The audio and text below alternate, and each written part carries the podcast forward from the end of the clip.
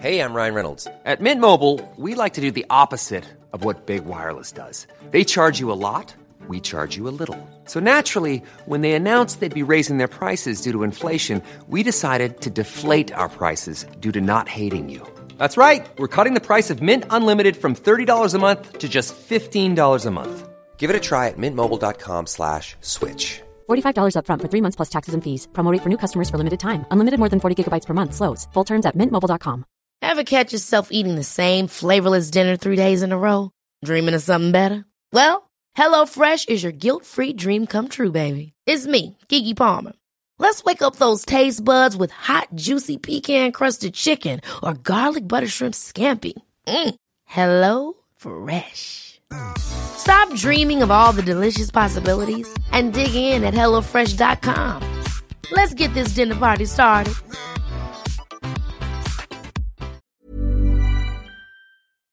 This podcast is recorded on the stolen lands of the Wurundjeri people of the Kulin Nation, and I pay my respects to their elders past and present.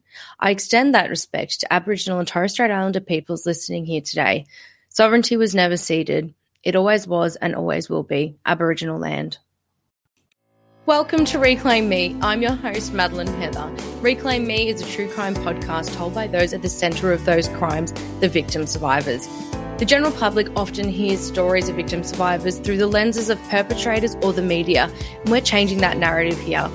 These interviews are raw and honest, so a word of warning is necessary as discussion and topics may be triggering or distressing for some listeners, so please use your discretion. If you need help or support, please see the suggested resources in the show notes of this episode or contact your local crisis service. Hello, fam. It is Maddie coming to you before the episode begins with a little bit of an update on. Hi, fam. I am just coming to you at the top of this episode because it is episode 99. And I just wanted to let you all know that if you want to be a part of the 100th episode, you can be. So if you want to send me in a voice clip, if you want to send me an email, a message, or anything like that, that you would like to share with me or other listeners about what this platform has meant to you, what episodes have meant to you, even if you're a guest or a former guest, what sharing your experience has been like for you.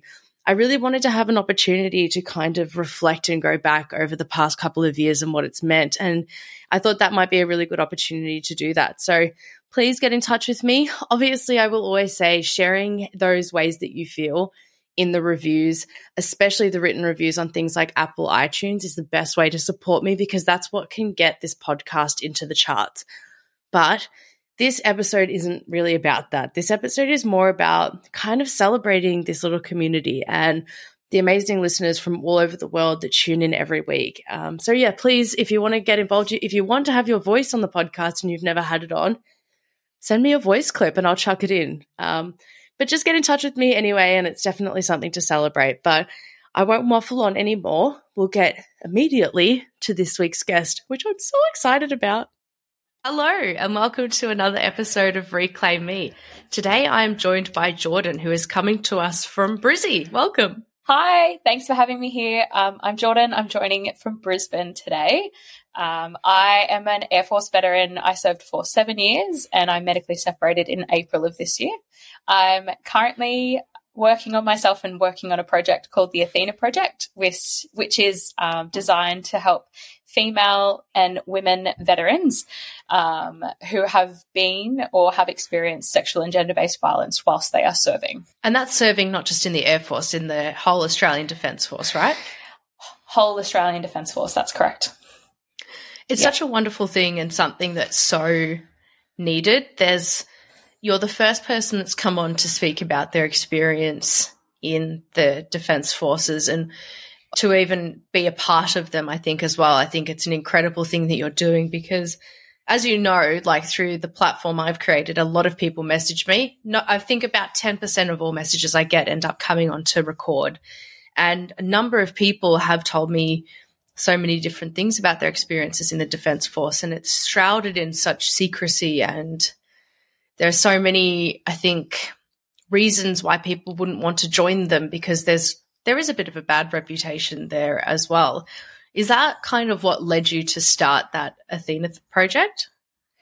100%. I think um, at the time when I went through my assault and the weeks that followed and the years that followed, it was expected almost that I was. I had to stay silent. And that in itself was so isolating as a victim survivor because it felt like I had no one to turn to. And as much as there are organizations in defense that allow you to kind of seek help, your own chain of command expects that you don't talk about it in the workplace, expects that people don't know what's going on. So it's almost like it's this big secret that you have to keep from everyone around you. And it absolutely breaks my heart to hear that people like message you and are like, I guess disclosing what's happened to them in the defense forces and they're not wrong. Like it happens so often, but is so underreported also in the defense force. And we know it's underreported across Australia, but what I'm trying to do in the Athena project is really bring to light the fact that it's completely underreported in the defense forces. No one shines a light on it. And most of the time, because of the bureaucracy and the way that the politics work, individual chains of command are, able to like sweep things under the rug and essentially things never get surfaced they never get spoken about and the victim survivor is made to feel even more isolated than what they were when everything happened. So i just think it's an incredibly disempowering um, event in itself but then the defense force just exacerbates everything else. And as much as I have such a love for my service and what I did while I was serving, that part of it has tarnished my service career for me. And in, in starting the Athena project, my entire goal is to one, support victim survivors who are veterans because it's such a niche that people in the Australian public eye and, and the, the Australian public in general don't understand. There are so many different things, um, that it, that I guess, are specific to serving members that people who are, and I hate using the term to like delineate, but civilians with civilians, the, people just yeah. don't get it. Yeah. yeah. People just don't get it. So the, the, I felt that when I was coming forward and when I was dealing with everything, um, and I was still in then, um, there was no one who I could really look to to kind of admire and go, that person made it through that one. That person was able to to make it through the whole thing and they're, they're still there because they're not it's not spoken about. So when Brittany Higgins actually came forward with her um, story, it was it was a huge, I guess, momentum for me. I was like, if she can do it, I can do it, because um, she was also coming from an Australian government organisation, and I thought, well, holy shit, she's paving the way. Like she's changing the way that we see this and the conversation in Australia. And that very same day, I actually sent an email to a very important person and a very senior officer in um, the Defence Force because I wasn't allowed to go to March for Justice. So I had to take things into my own hands and kind of decide to go forward and decide to start using my voice the same way that people like Brittany and Grace were. That is so powerful to hear. Like, and I think for I'm not going to speak for them, but I can imagine, you know, for Brittany, what she's gone through, you know, and the sacrifices she's made to hear the impact that that's had just on one person like yourself, you know, makes it, it does make it all worthwhile and it is so important. And I do want to ask you to kind of go back to your story, but I, I just wanted to kind of reflect on something that just popped into my mind first. And that was also this culture with a few of my friends that weren't specifically around assault, but it was around mental health. And what they were saying to me was like, if you are struggling in, you know, some of them weren't even, you know, they were like boilermakers in the Navy and stuff like that. Like you can do trades through there. So they're not, you know, active um, on ships or anything like that. Like it's, it's really a, a part of training, but it is very, very difficult. And what they were saying to me was like, it's really hard, even though you've got psychology services there, it's almost discouraged for you to go and seek help and feel bad because that goes straight and directly back to your command.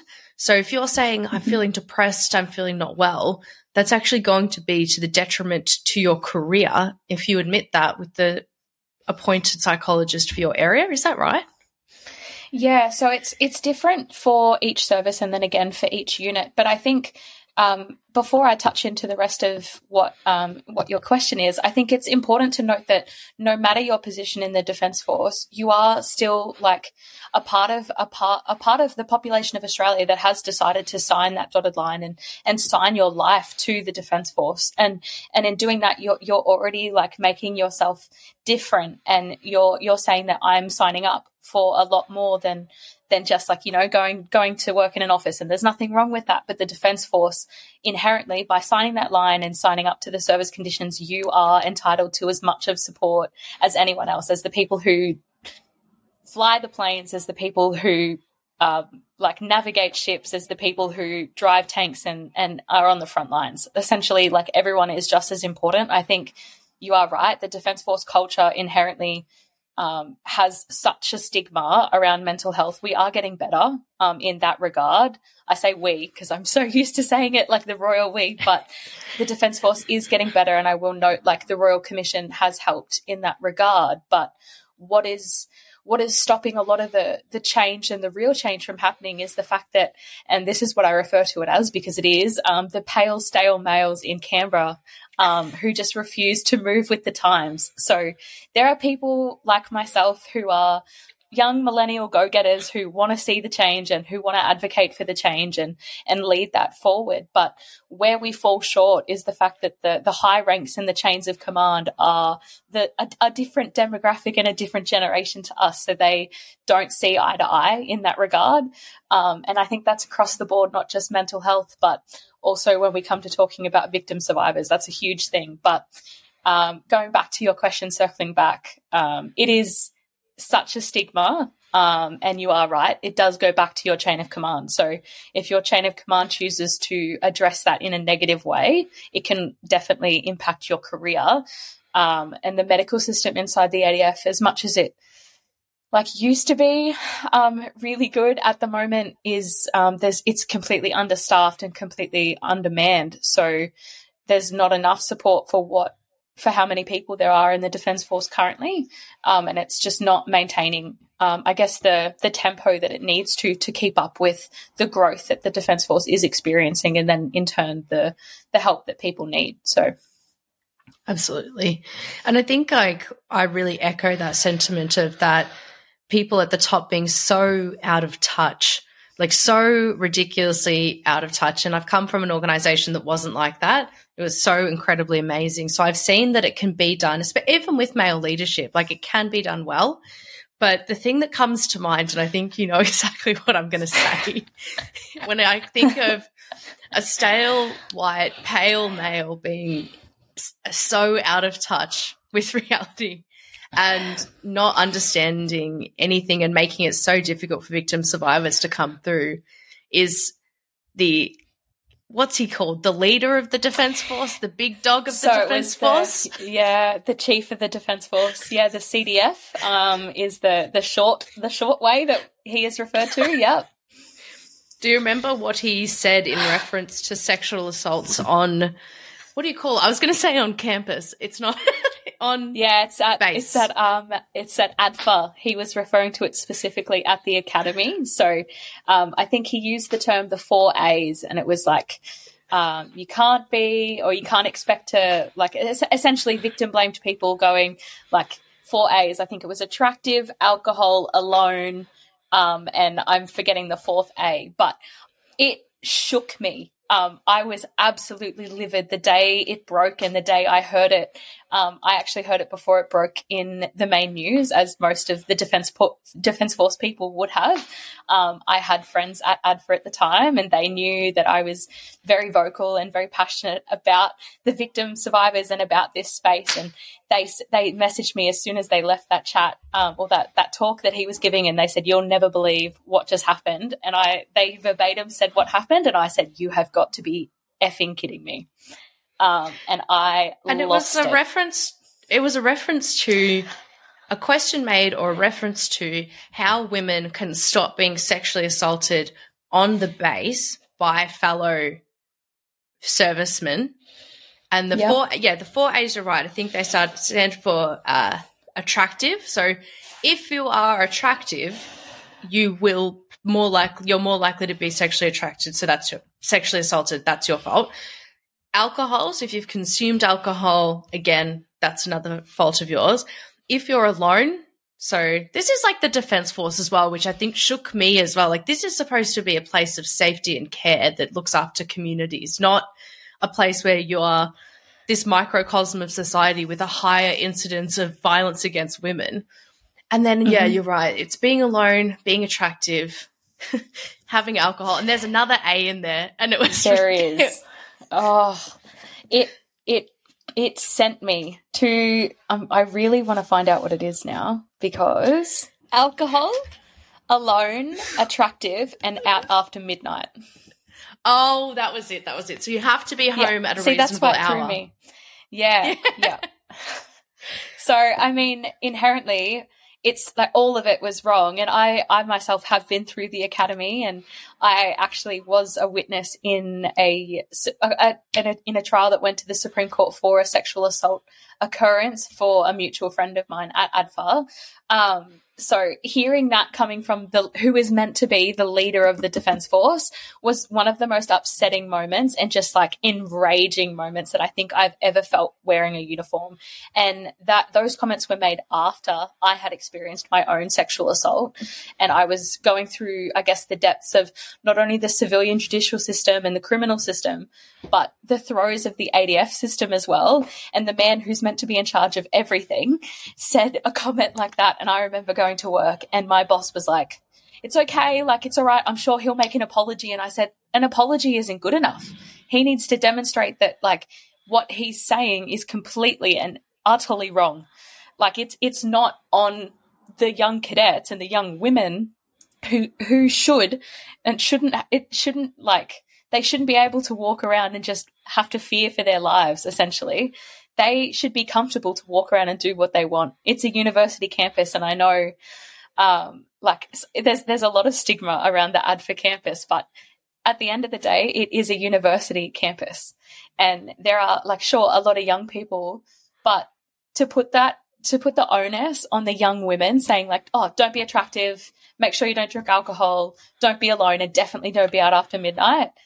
What what are we trying to say to the generation that's coming through our defense force why would people want to sign up if inherently they're going to be unsafe in training? And then there are people like me and people and many others who are going to come forward who aren't safe in the workforce. So what are we doing to recruit people? We're saying it's not safe at any point in the defense force. Is that what we're saying? Uh, and the Defence Force is supposed to, or is a beacon of protecting freedom. That's a, such a massive part of it. And for women's freedoms to not be taken seriously by the head of the Defence Force, to not be, you know, referred to as male violence, which is the issue. Women walking up, out after midnight are not the problem. Women being attractive are not the problem. And again, it's also a, not only completely victim blaming and just out of touch with reality, but it's just not true like whether a woman is attractive or not to an offender has nothing to do with whether they've got an opportunity and and all of those different things. I can understand maybe by saying if there was a serial rapist on the loose that they were trying to catch, maybe, hmm. but even in that moment, I think we need to go away from the the age old let's lock women up and police them rather than saying men can't go out because there's a rapist out there. Women should be safe. Men can't leave the house kind of thing. It's always on women. And Yeah. it's just so And out of the thing. touch with It's- reality. So out of touch because it's also like such a such a comment on the gender roles that the defense force still tries tries to permeate despite the fact that we have so many incredible and powerful women in our defense force right? So it's just it's absolutely shocking. Like we're trying to build the next generation at the academy to come through and to be empowered and to want to drive change but then at the same time we're telling them like the women need to be protected and you know like and i think in the same speech he actually said like the boys should make sure that they're always like supporting the girls and make sure they get back to their divisions and everything safely. Like that that's not something that they should that that's not a prerequisite of safety. And not once in in that discussion did he ever address the lack of education the lack of understanding of consent the lack of anything that defense that the defense force at that time had failed to do And it's just incredible that they would say you know, men need to help get women home safely. Like, who are they protecting them from? They're protecting them from, again, other men, which wasn't addressed. And I know you and I could probably talk about this for ages. Um, and I'm, I, you know, it's one of the things that I've really enjoyed chatting with you about as well, because, mm-hmm. you know, as a civilian myself, it is really interesting because so many people don't have any insight. Um, mm-hmm. But I guess like I know that we're going to go into the differentiation between the civilian courts and then the defense force courts and things like that as well, because it's a very different. Uh, it's very different than the normal societal experience going through this in the defense force. Do you mind sharing, I guess, where you were in your life when when this happened to you and, and kind of what happened? Yeah, absolutely. Um, so for me, I was still relatively young and relatively junior in my job role when this happened. So, as um, in terms of influence, I had very little. Um, I will say I did have like the benefit of being um, an officer at the time, and I do acknowledge that the people who go through the Defence Force system and don't have even that small benefit of, of having a commission and, and being an officer, they do not have the ability to speak out. So at the time for me, I was two years, um, not even two years out of the academy. I was in a very remote location. I didn't have any family around me. I had very few friends. Um, I was simply there to do the job. Um, and essentially, I fell into what um, the CDF said at the time of, of all of those those four A's. Um, essentially, I was out after midnight. I had been drinking alcohol, and I was alone. Um, and that's that's the start, I guess, of of my story of where I was at the time when that happened. So, and I think it's really poignant that point, right? Because again, this cannot be understated or overstated in any way. It doesn't matter whether you've been drinking or not, whether you're walking down the street completely butt naked, none of it matters. You don't deserve in any way to be approached or touched or hurt in any way. But there was something before you continue I wanted to clarify for the listeners. You referred to mm-hmm. the fact that you were an officer. Do you mind explaining the difference between what an officer is and why that was better at that time? Because an officer is a higher rank, right? Mm-hmm. Yeah, correct. Um, so at the time, so I went through the academy, um, which meant that I was going to be a junior officer. Um, so there is a difference um, in terms of the officers and the commissioned ranks and the non-enlisted. Uh, sorry, the non-commissioned ranks. Um, so essentially, it's like there are the officers will will be more senior. This is a shocking explanation, but the officers hold seniority over the um, non-commissioned ranks, um, and they're essentially all your technical trades. So your officers are things like pilots. Um, for, th- for the Navy, they're like maritime warfare officers, and and a whole different array of things. Intelligence officers, um, uh, like I couldn't even list how many things there are, but most of our technical trades are non-commissioned um, and in those ranks. So there are still things called non-commissioned officers who are in the enlisted ranks. But what I meant by having a little bit more of, I guess, the ability to speak out was the fact that I held a commission. So it meant that I was an officer at the time. Um, and essentially, I, I hate the fact that that's how it is, but what I said carried a little bit more weight, and the fact that I could get closer to senior officers in the squadron felt felt meant that um, I could speak up and say say things and be heard easier um, than people who were in the non-commissioned ranks. Yeah, I think that's just really important to kind of highlight that because there's so much in there that people that have never been in touch with the ADF just really don't know. And even if you're listening to this from different countries as well, different countries will have different ways that they structure these things as well. Um, but as you said, like you've set the scene of kind of where you were.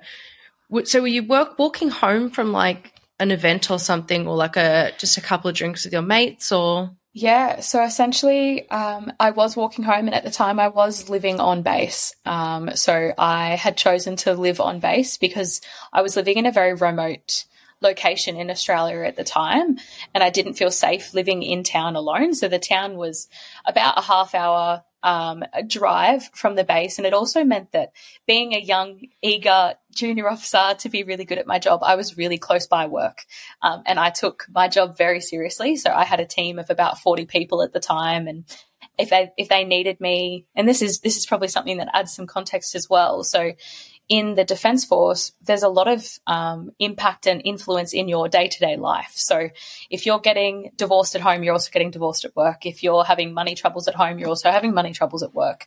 So, essentially, your boss or your supervisor or your chain of command know a lot about the intricacies of your life, which is very, very, very different to the corporate and civilian world, which I'm very quickly learning at the moment. But so I took it very seriously and I found that as much as it was really easy for me to be close to work, it was also a beneficial for me because I could be there if my team needed me for anything, um, and that that meant at all hours of the night. But I guess going back to me, I was um, attending a party on base um, with some peers, and I had decided I had a fantastic week that week at work, and I'd not that I need a justification for it, but I'd said to myself, I want to have a few drinks and I feel like I'm going to celebrate myself. I'm going to celebrate the wins that I've had this week. And, and so I did that. And I went to the party and there were people that I knew there and there were a few people who I would have considered close friends at the time who were there. So on all accounts, anyone would have considered that a safe place to be.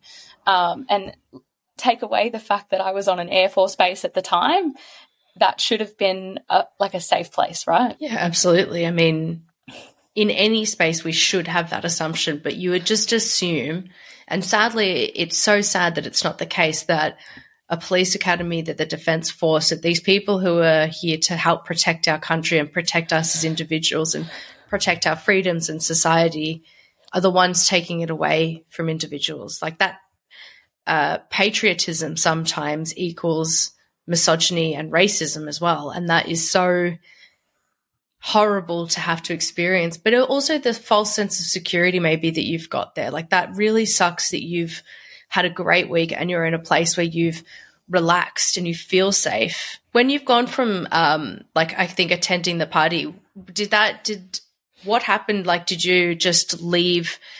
Were you just like, see you guys, I'm going to walk five minutes? And what is the kind of environment like when you're walking?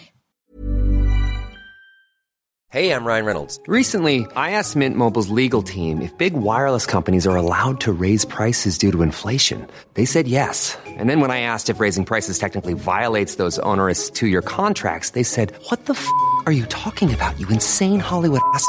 So to recap, we're cutting the price of Mint Unlimited from $30 a month to just $15 a month. Give it a try at mintmobile.com slash switch. $45 up front for three months plus taxes and fees. Promoting for new customers for limited time. Unlimited more than 40 gigabytes per month. Slows. Full terms at mintmobile.com. Hey, it's Ryan Reynolds, and I'm here with Keith, co-star of my upcoming film, If, only in theaters May 17th. Do you want to tell people the big news? All right, I'll do it. Sign up now and you'll get unlimited for $15 a month in six months of Paramount Plus Essential Plan on us. Mintmobile.com slash switch. Upfront payment of $45 equivalent to $15 per month. Unlimited over 40 gigabytes per month. Face lower speeds. Videos at 480p. Active Mint customers by 531.24 get six months of Paramount Plus Essential Plan. Auto renews after six months. Offer ends May 31st, 2024. Separate Paramount Plus registration required. Terms and conditions apply if rated PG. Many of us have those stubborn pounds that seem impossible to lose, no matter how good we eat or how hard we work out. My solution is PlushCare. PlushCare is a leading telehealth provider with doctors who are there for you day and night to partner with you in your weight loss journey. They can prescribe FDA-approved weight loss medications like Wegovy and Zepbound for those who qualify. Plus, they accept most insurance plans. To get started, visit plushcare.com slash weight loss. That's plushcare.com slash weight loss. Life is full of awesome what ifs, and some not so much, like unexpected medical costs. That's why United Healthcare provides Health Protector Guard fixed indemnity insurance plans to supplement your primary plan and help manage out of pocket costs. Learn more at uhone.com. Yeah, absolutely. So there is a point in the night where I cannot remember from, and I can't remember until the next morning. So um, there are a few details in between that I was told by friends who were around me or people who were around me at the time. So those details I don't recall specifically, but I have been told, so I know the details. So I don't remember from about 11 p.m. 11 p.m. onwards. Um, my friends told me I left the party at two. Um, they told me I walk was walking back to where I was living on the base um, with a group of four men. um, who were all around similar age, similar rank to myself. So um, all peers is what we would have considered them. Um, at that point, um, that group got separated, and myself and one person were left alone, um, and two of the other men doubled back. Um, I think they dropped something. And what happened at that point, uh, allegedly, is that I then somehow got back to my room with this person. Um, and then I woke up the next morning um, with bruises and scratches all over me. I was completely naked, head to toe. I was so I was in my room, um, back in in my safe environment. But as I've kind of turned over in bed, gone, this is this is not right. I don't remember how I got back here. I don't remember coming home. I don't remember anything that's happened. I've realized I was absolutely freezing at the time. Um, I had nothing on. My air conditioning was blasting. I looked over in the bed. There was someone I didn't re- recognize in there with me, um, and I immediately went into like a like a flight trauma response. So I couldn't get out of the room quick enough. Um, I was absolutely terrified. I ran for the door, essentially ran straight for the bathroom, um, and had a, what I now know to be a panic attack because I had absolutely no idea what was going on. But I guess circling back, and I'm sorry that this is not very linear for the listeners, but circling back, the environment that we were walking home in, um, we were on an Air Force base, so there were no civilians around. The only people that would have been around on that base um, at what would have been 2 a.m. in the morning were defense families and military spouses and military families. So um, absolutely no one else other than serving members, military families. And essentially just a very close knit community um, walking home. So, yeah, I essentially just have um, a complete blackout from about 11 p.m. the night before until 7 a.m. the next morning. And those details that I've just filled in about that walk home were all things that that group of people have pieced together. Um, and then I have since learned that. So I'm so sorry that that that's happened. And I really truly mean that because it's just horrible to hear that and to like to put yourself in your to put myself in your shoes waking up in that moment and having those feelings as well of being like so cold and so scared and being you know fleeing to the bathroom. Once you were kind of like having your panic attack and you'd kind of separated yourself from this person what happened from there? From there, that was the moment where I think the adrenaline really started th- like flowing, and I started to realize how much pain I was actually in. Um, there was incredible amounts of pain all over my body. So I had bruises all on my upper body, my lower body, um, primarily around like my torso and my upper arms. Um, and I, I really didn't allow myself to understand that in the moment when I was fleeing my what was my bedroom, um, and when I got separated, like uh, gave myself that space, I'd kind of got a towel and I'd had to go back and grab some clothes, and it was the quickest dash I've ever done to get clothes, and didn't even look at the bed. Couldn't bring myself to look at anything because I had no idea what was going on. I was trying to to put everything into perspective and, and to gather my thoughts in that moment because that's not something that you train for. That's not something that you can ever prepare for. And as much as people say, like, oh, you need to do the right thing the next morning, that was not where my head was because at that point I was, I still had no idea what had even happened. I knew that I was in pain, but I had no idea what, what had happened. So in that moment, I felt that the only thing that was going to make me feel safe and calm was to get in the shower. And in hindsight, like the it was one of the first things the police said to me when I ended up speaking to them was, oh, you know, you shouldn't have gotten in the shower. But in that moment, you're not thinking straight, like you're not thinking clearly. And for that, for that, for me in that moment, I just needed to feel safe and clean because I felt dirty and I felt disgusting and I couldn't understand why. I do now, but in that moment, I just didn't understand. So I got in the shower, I showered, and then I came out and I'd heard. So at the time, I was living with someone. There, there were like split living accommodations. Um, so there was a girl living with me at the time, and I heard her door open into her room, and I left the bathroom, and I didn't have to go back to my room for anything, thank goodness. And I knocked on her door, and I said, "Good morning," and I looked absolutely disheveled, and she said, Are you okay? And I said, No, I'm not. Did you hear me come home last night? Did you hear anything? And she said, No, I was really drunk. I got home really late. Um, why? What's wrong? And I said, I think I've got a problem. Um, I don't know how I got back here. There's someone in my bed and I'm not sure what's happened. And she said, What are you talking about? And I said, There is a person in my bed. I don't know how I got back here. I don't know what happened. Um, and she said, Are you in pain? She was a nurse. Um, so I think she went into medical professional mode at that point. And she said, Are you sore? Are you like, what's happened? And I said, I'm fairly certain that like I've had sex and that I, I, I didn't consent because I can't remember a thing. And I watched her face fall. And in that moment, the panic just re entered and the fear just re entered my body. And I could not get out of that building fast enough. So I ran out to where the cars were in the car park and I sat essentially on just like a step in the car park and I cried because I had no idea what to do. I had no idea who to call. I had no family, no close friends around me, and I was absolutely terrified. The first call I made was actually to my dad, who was 3,000 kilometers away. Um, and that's a pretty personal thing to say to your dad, but I felt at that point I had no one else to call. And I remember saying to him, Something's happened. I don't I don't remember anything. There's someone in my room.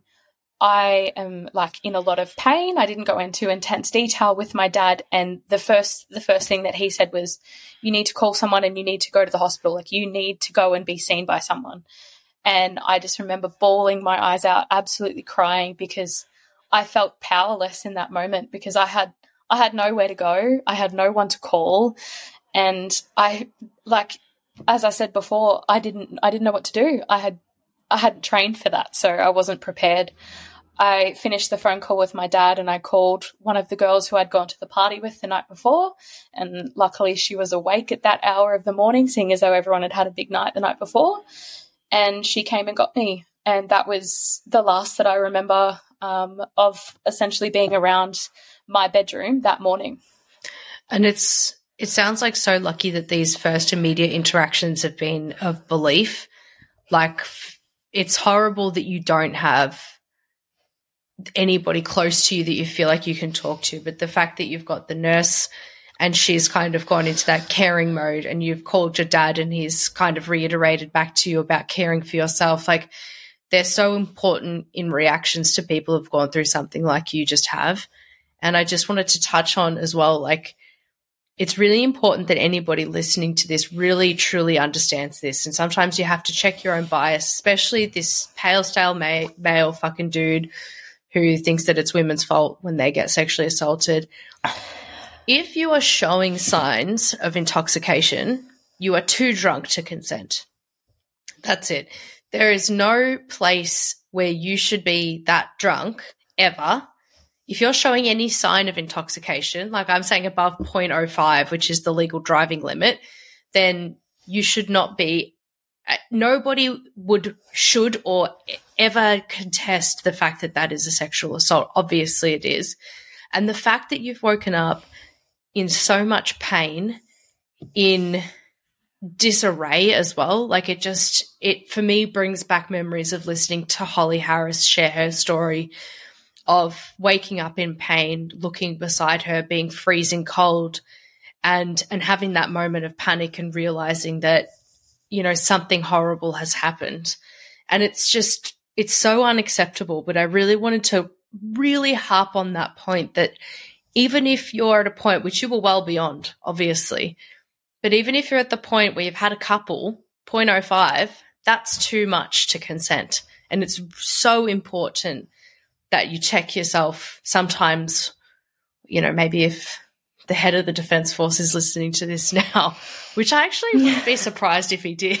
So check yourself, mate. Your prejudices and your assumptions are fucking stupid. Um, and there's no place for victim blaming here. Like, obviously, what you've gone through is a horrible assault, not only one that wasn't consensual, but one that was incredibly violent. Yeah, and it's just, it was so hard for me to understand that at the time because being in the Defence Force and you don't want to think the worst of anyone, right? Like we're meant to be and it's drilled into us, like you are the best of the best and you're meant to feel safe in that environment. But in that moment, I had absolutely no idea what to do. And the person, I didn't even recognize the person. So we knew of each other. We didn't know each other. I knew his first name and that was it. Um, I had like the incredible amount of pain that I woke in woke up in that morning. I have never ever felt anything like that in my life. And it was the fact that I couldn't even, I wasn't safe in my own safe space. The fact that I couldn't recall anything um, of, of getting home that night before or that morning of. Um, it was, it was the most intimidating thing I've ever experienced. And I mean, in, in the hours that followed that, and then even in the days after that, I couldn't tell you how many times I was asked by people, um, what were you wearing? What time did you go to the party? What time did you plan on coming home? Did you, were you drunk? And people implying that I had been asking for it, that I had gone to the party seeking that type of thing. Um, and that, that has been the narrative that even perpetuated in the civilian courts as well. So that it's it's absolutely incredibly frustrating. Um, and I found myself in the week after having to explain to people who were in my chain of command at the time that asking me questions like, "What were you wearing?" Um, and to that effect what is in fact victim blaming? But people that's that that wasn't a, a, term that was common in the defense force discourse at that time. So the senior officers who were meant to be the people who were looking after me had no idea what that term meant. So they actually didn't know that they were partaking in that behavior until someone who happened to be the victim survivor at that point called them out and it's a job that shouldn't be yours and it's just so ironic that people asking whether you're drinking or not is a factor in whether or not you're to blame, and a factor in whether or not he is to blame. So if a man is drinking, then it's okay because he did it because he was drunk. But if you're a victim and you're drinking, you're at fault because you were drunk. It's a very interesting with those questions inherent flip of what the meaning is. And people don't realize that they're doing it. That's why these conversations and this education is so important as well. Like, it should not be for you to have to fight this hard the whole way. You shouldn't have to, you know, ever tell somebody what's happened and have that heard back. What you were wearing yeah. has got absolutely fuck all to to do with what happened. And what happened was somebody took advantage of you and assaulted you violently when you were intoxicated. You know, and it's again, like on an Air Force base, this is a fellow officer. This is somebody that should be completely trustworthy. I mean, that's what we're employed to be, right? We and that's what the Defence Force is is branded as. We're we're branded as a trustworthy organization. We're branded as people who civilians are meant to turn to in times of crisis. So why is it that we can't look after our own people? I am still asking myself that same question. Um, and in the weeks that followed, I still had to fight for what were very basic human rights um, in terms of the management of of my ongoing care, my ongoing welfare, and my ongoing, um, I guess, existence um, on that base at that time. So I had to fight for my ability to eat meals in what is called a messing hall. So essentially, just like where people go to eat food. Um, I wasn't allowed there, so I had to I had to find other means to to get food for myself in that remote location, and just basic human rights that people really take for granted. But it, at that point, every, everything that that I knew to be normal was taken away from me. And not to mention that my life was in complete upheaval and disarray in like for, for me personally and what I was going through emotionally.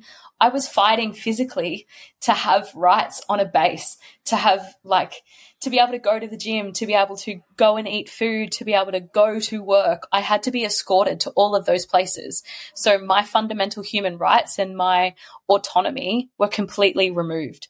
So that for me, like at the time, I didn't realize the impact that it would have on me. And in hindsight, that's where my passion for the Athena project has come from because as far as I'm concerned, at that point in defense, the term victim centric did not exist Um, and people really didn't understand what that meant and what it meant to take lead off a victim and responding to what they needed in their care and their welfare and their ongoing well-being. So for me, looking back, that was that was the thing that kind of pushed it over over the cliff for me. Um, and I haven't really um, given it the credit that it, that it, that it did for me um, until I guess now, and in starting the Athena project, so that more women and more victim survivors can have autonomy, can have true support, and can have someone who's going to be an ally for them um, outside of their chains of command. Absolutely, and it's it's so shattering that people that have been victimized have to be the ones leading this because people don't seem to care enough. Um, but you did say a lot in what you just said, and I, have got so many questions. Um, and I think it's really important that we go back and talk about some of this stuff as well, because again, when people are civilians and they don't live on a base, they do not understand. You know, in like a mess hall, I understand, like it's it's a place that you go to eat. But you did say mm-hmm. that you weren't allowed to go there and you had to be escorted places. Before we get to that, maybe if I try and bring you back chronologically, mm-hmm. when you called the friend of yours that was there that night, was there a process between like you sitting outside and you deciding, I'm going to report this, I'm going to go seek some medical attention? At that point, I wasn't thinking about anything except for just I was in a complete state of shock. So even um, like trying to remember the conversation I had when that that that person came to pick me up from that car park. I can't recall that. I was in a complete state of shock. I don't know what I said. Um, I just remember feeling completely distressed, completely terrified. But what happened from there is she took me from that location, and you are right. I was very, very, very glad that and and very fortunate that people like their first instance was to believe me and to see the distress that I was in.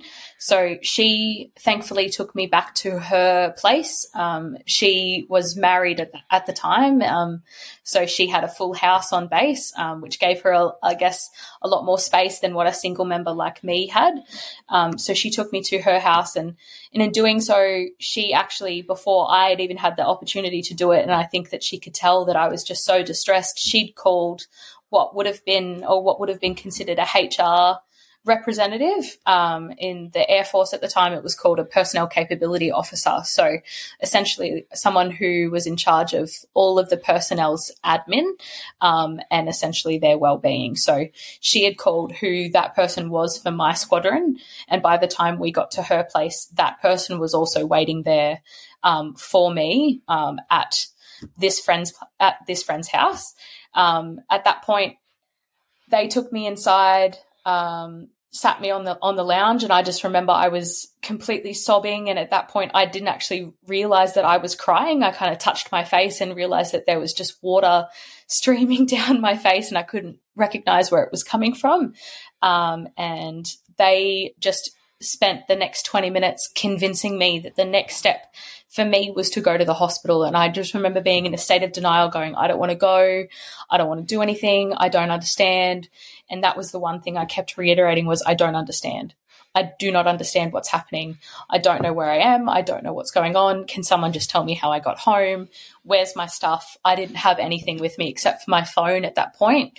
Um, the clothes that I'd grabbed from my room very quickly when I'd had that shower was a pair of pajamas. Um, so I didn't feel like being out in public, especially on a base where people and members from my team could essentially see me.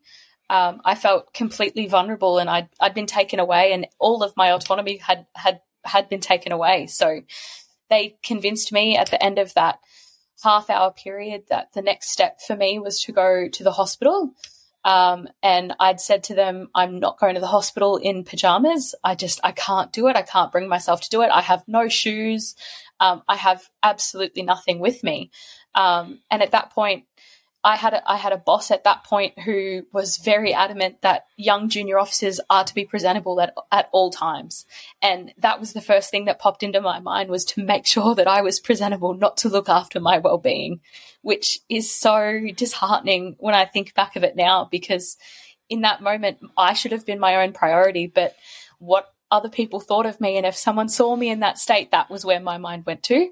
Um, so they, these girls who had taken me in and were essentially looking after me at this point, they said, okay, well, if it's going to make you comfortable, we'll go and get some clothes from your, like your bedroom. And they got in the car. They left me there with um, her husband. Um, bless him. I think he made me a cup of tea. I don't think I drank a lick of it. Um, I still can't even remember if he tried to talk to me.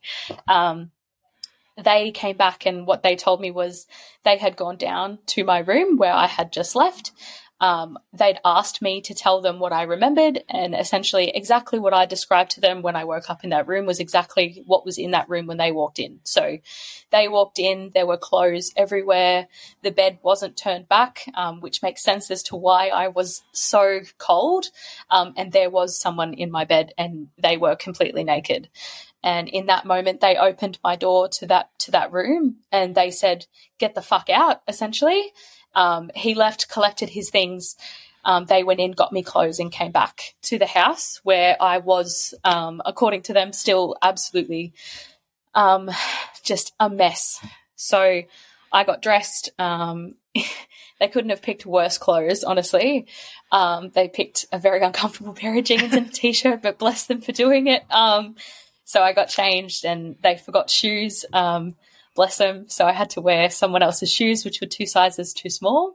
Um, and we drove to the local hospital, which was a fair drive away um, from the base. Um, so, for context, on a base, as much as um, the base does have medical services, they're not accessible on weekends.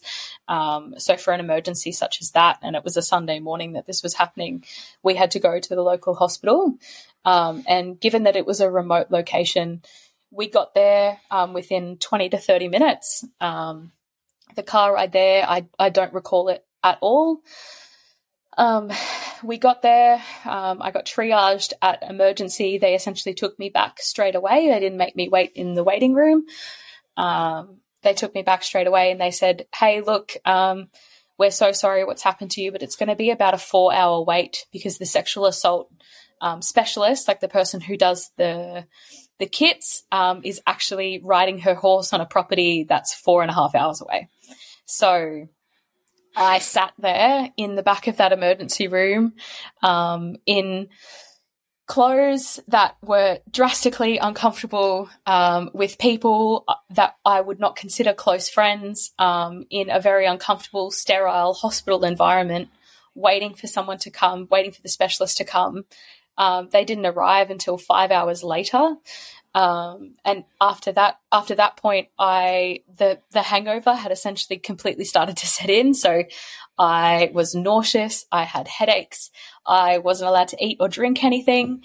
Um, but I did have to go to the bathroom, and the nurses reluctantly let that happen um, because we were waiting for such an extensive period of time. But then the specialist arrived, and there was no no room in the um, the emergency department um, for her to do the kit um, and the assessment, and she asked if I wanted to proceed with that, and essentially the decision was made for me by the admin officer that, that was there with me. So that was an executive decision taken away from me. It's it's one I would have made anyway. Um, but just in that state of shock, I was I was very glad to have someone step in and, and make that call for me. Um, and in doing so, she took me. Um, she had to actually had to we had to walk through the emergency waiting room where three of my team members were. Um, so people had then seen me um, and known that I was in hospital. Um, and she took me into this back room, which was actually um, a storage cupboard. as remote hospitals are, there were files and boxes everywhere. There was a tiny bed in the corner um, she asked me to get up on the bed. She goes, I'll just move a bit of this around so we've got some more space to do what we need to do. Um, and at this point, I just was completely disassociating. I didn't know what that term was then. I do now after years of therapy, but um, it was an out of body experience for me. I was in all but um, a broom closet essentially with a whole heap of file boxes and mops around. Um, on a bed that barely looked sterile. And the specialist was trying to talk me through what was happening. And bless her, I think she was trying to console me at the time, but she was also telling me what she was seeing as she was doing it. So she was like, there's a lot of, um, there's I can see friction burns and I can see bruises, um, I can see scratch marks, I can see, and she was just narrating what she could see as she was doing um, the the the rape kit essentially, and I had no idea how to react to that. I hadn't been privy to anything like this before, and as much as it was, it was so uncomfortable, and it was it was like like I said, I was com- completely disassociated at that point, and it was just. She said, like, I can understand this is going to be a bit triggering. At that point, I didn't even know what that could mean. Um, but I just disassociated because I couldn't stand the feeling. I couldn't stand the sensation. I felt claustrophobic. I felt everything that you can feel in that moment and that, that all victim survivors feel at that point. It was, you're so vulnerable and that person is seeing you in that position. But then take that take that alone and then add the fact that I was in essentially a broom closet, um, feeling so uncomfortable. Um, it was it was one of the worst mornings of my life. And then she took me back through after she'd completed the kit um, and written all her notes down. She'd checked all my body and noted and announced to me as she was checking my body where could she, where she could see all the bruises. At that point, I didn't want to look at myself. I didn't want to really understand what she was saying because I just I didn't want to hear it. I was still in denial about anything that could have potentially happened. Um, she then, after she'd finished, she asked me to get dressed. She led me back through the emergency room where members of my team then saw me again. Um, led me back through the back of the emergency department and back to where the two girls were waiting for me. And um, in that meantime, while that had happened, the ER, like the emergency room nurses, had called the police, and the police had then turned up to the hospital um, and gone to the front desk and asked for me in front of my team members. So it was um, a pretty intense morning, as it was. Um, yeah, I think that's that sums up that part of but it. Just no, no discretion as well. Like it is as much as like you said as well. Like it's great that you had an advocate there for you to say that that's what you wanted to do. Um, and you're obviously in such a state of shock. And I think, like, regardless, you know, you needed medical attention to tend to yourself and to make sure that you were okay, you know, and to check for things like uh, STDs and pregnancy and things like that as well. It's so important for your personal health but to have it treated so flippantly. And it sounds like she was trying to do the best that she could in a bad situation but there should never be a situation where somebody who's experienced that is in a broom closet. And that could also impact future evidence as well. I mean if you're taking this very very um, important evidence DNA evidence from somebody's body in a room that is not sterile, in a room that you're characterizing as a broom clo- closet, like you could kind of say that the chain of custody of that evidence is completely fucked. And yeah.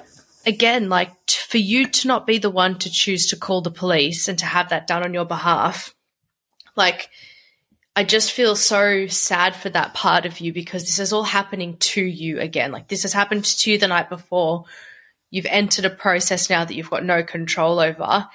The people that you're supposed to be the leader of are now in a room watching you and hearing police come to try and collect you as well. Like it just feels so so degrading. Yeah, and it just felt as if I had no control over anything that was happening. And I do understand that where I was living at the time did have um, mandatory reporting of domestic violence and sexual violence issues, but at no point did any of the nurses, did any of the doctors actually ask if that was something that I wanted to do. And it, it may have been a discussion that happened with the admin officer on my behalf, who was essentially acting as my advocate. But for it all to happen in such plain sight, and essentially it was all just kind of happening together. And we'd waited there for five hours for the specialist to arrive. And then in that time, in, in, in essentially the space of 45 minutes, I'd been taken to a glorified broom closet had my rape kit done, been paraded back through the emergency room, been sat back in the room with the two girls um, who had taken me to the hospital. A nurse had then come in and gone, "Can I please take your blood? Like, um, like we need to do all these other checks for you and all these other tests." And I had no idea what was going on. They didn't even ask the other two girls to leave. I was in such a panicked kind of state that I didn't even ask for any privacy at that point. I was just going with what was happening around me. And then the minute I went to walk out of that room was the police were waiting for me and they said, Would you like to come back to the station? And I said, Absolutely not. Um, and that was the first thing that I was actually able to dictate for myself. I said, I am not comfortable coming back to the police station right now. Can you please come later? Like, can you come and get me from the base? Can I talk to you tomorrow? Can I do something else? Because I was so panicked and so just overstimulated and just in a state of shock that I still hadn't properly processed what had actually happened. I Yeah. hadn't been afforded any of that time. So what then happened was the police said, no, we need to talk to you today. Um, the best we can do is we can come and see you in two hours out at the base. Um, and I said, you know what? I'll take it. So they took me, the girls took me back to the base. Um, I showered, um, and while I was waiting for them, I said, I just need to, I need to sleep. I just, I need to be on my own. I need to not have people around me. And um, the girl whose house it was, she set me up in her spare room, and I just remember making making the room completely dark and putting the air conditioning on because it was quite hot at the time. It was summer, and I tried to get some sleep or just like I guess a moment of peace to myself. And as that happened, and as I was on my own, um, the person who had actually woken up in that bed with me that morning had messaged me um, on a like on WhatsApp, so on an encrypted service. Um, I didn't have his number saved. I didn't have anything to do with him, so it came up as um, like an unknown contact trying to message me, and the message was, "Hey, how are you going? Are you okay?" Hi, fam. It's Batty from the editing room, and we will be wrapping part one of this incredible interview with Jordyn up here. Please come back next week and listen to part two. We will be dropping this next week in addition to our 100th episode. So please don't miss it. And as I said at the top of this episode as well, please send me through any comms that you want, any messages, any voice messages. If you want to be a part of that 100th episode, please get in touch with me. It would mean the absolute world to me. And in addition to that, we've got all of the resources listed in the show notes of this episode. So don't forget to go into the show notes. You can hear about the Athena project, which was created by Jordyn for veteran survivors. And it's an incredible, incredible platform that she's starting. And it's just so wonderful to work with people like Jordyn. So thank you so much for listening, everybody. Thank you for listening to this episode. If you do need help or support, please reach out to those crisis services or suggested resources in the show notes for this episode. Have a look after yourself and make sure that you're doing and taking the time that you need to process the information or to process anything that may have come up that was triggering for you. Lastly, I do have one ask. Can you please take the time to rate and review on Apple Podcasts, Spotify, and any platform that you listen to Reclaim Me on? This helps tremendously with me reaching additional people and making sure that we get the word out there that there is no shame or stigma that should be associated with being a victim of these crimes. If you could also share this podcast with somebody you may know, as you may not be a survivor yourself, but you sure as hell know one. Thank you again. Bye.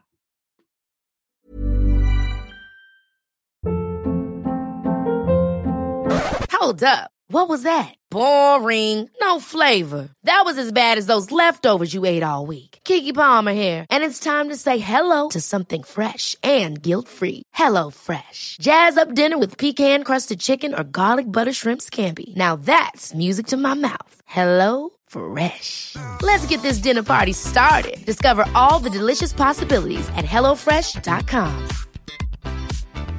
Planning for your next trip? Elevate your travel style with Quince. Quince has all the jet setting essentials you'll want for your next getaway, like European linen, premium luggage options, buttery soft Italian leather bags, and so much more. And is all priced at 50 to 80% less than similar brands. Plus, Quince only works with factories that use safe and ethical manufacturing practices. Pack your bags with high-quality essentials you'll be wearing for vacations to come with Quince. Go to quince.com slash pack for free shipping and 365-day returns.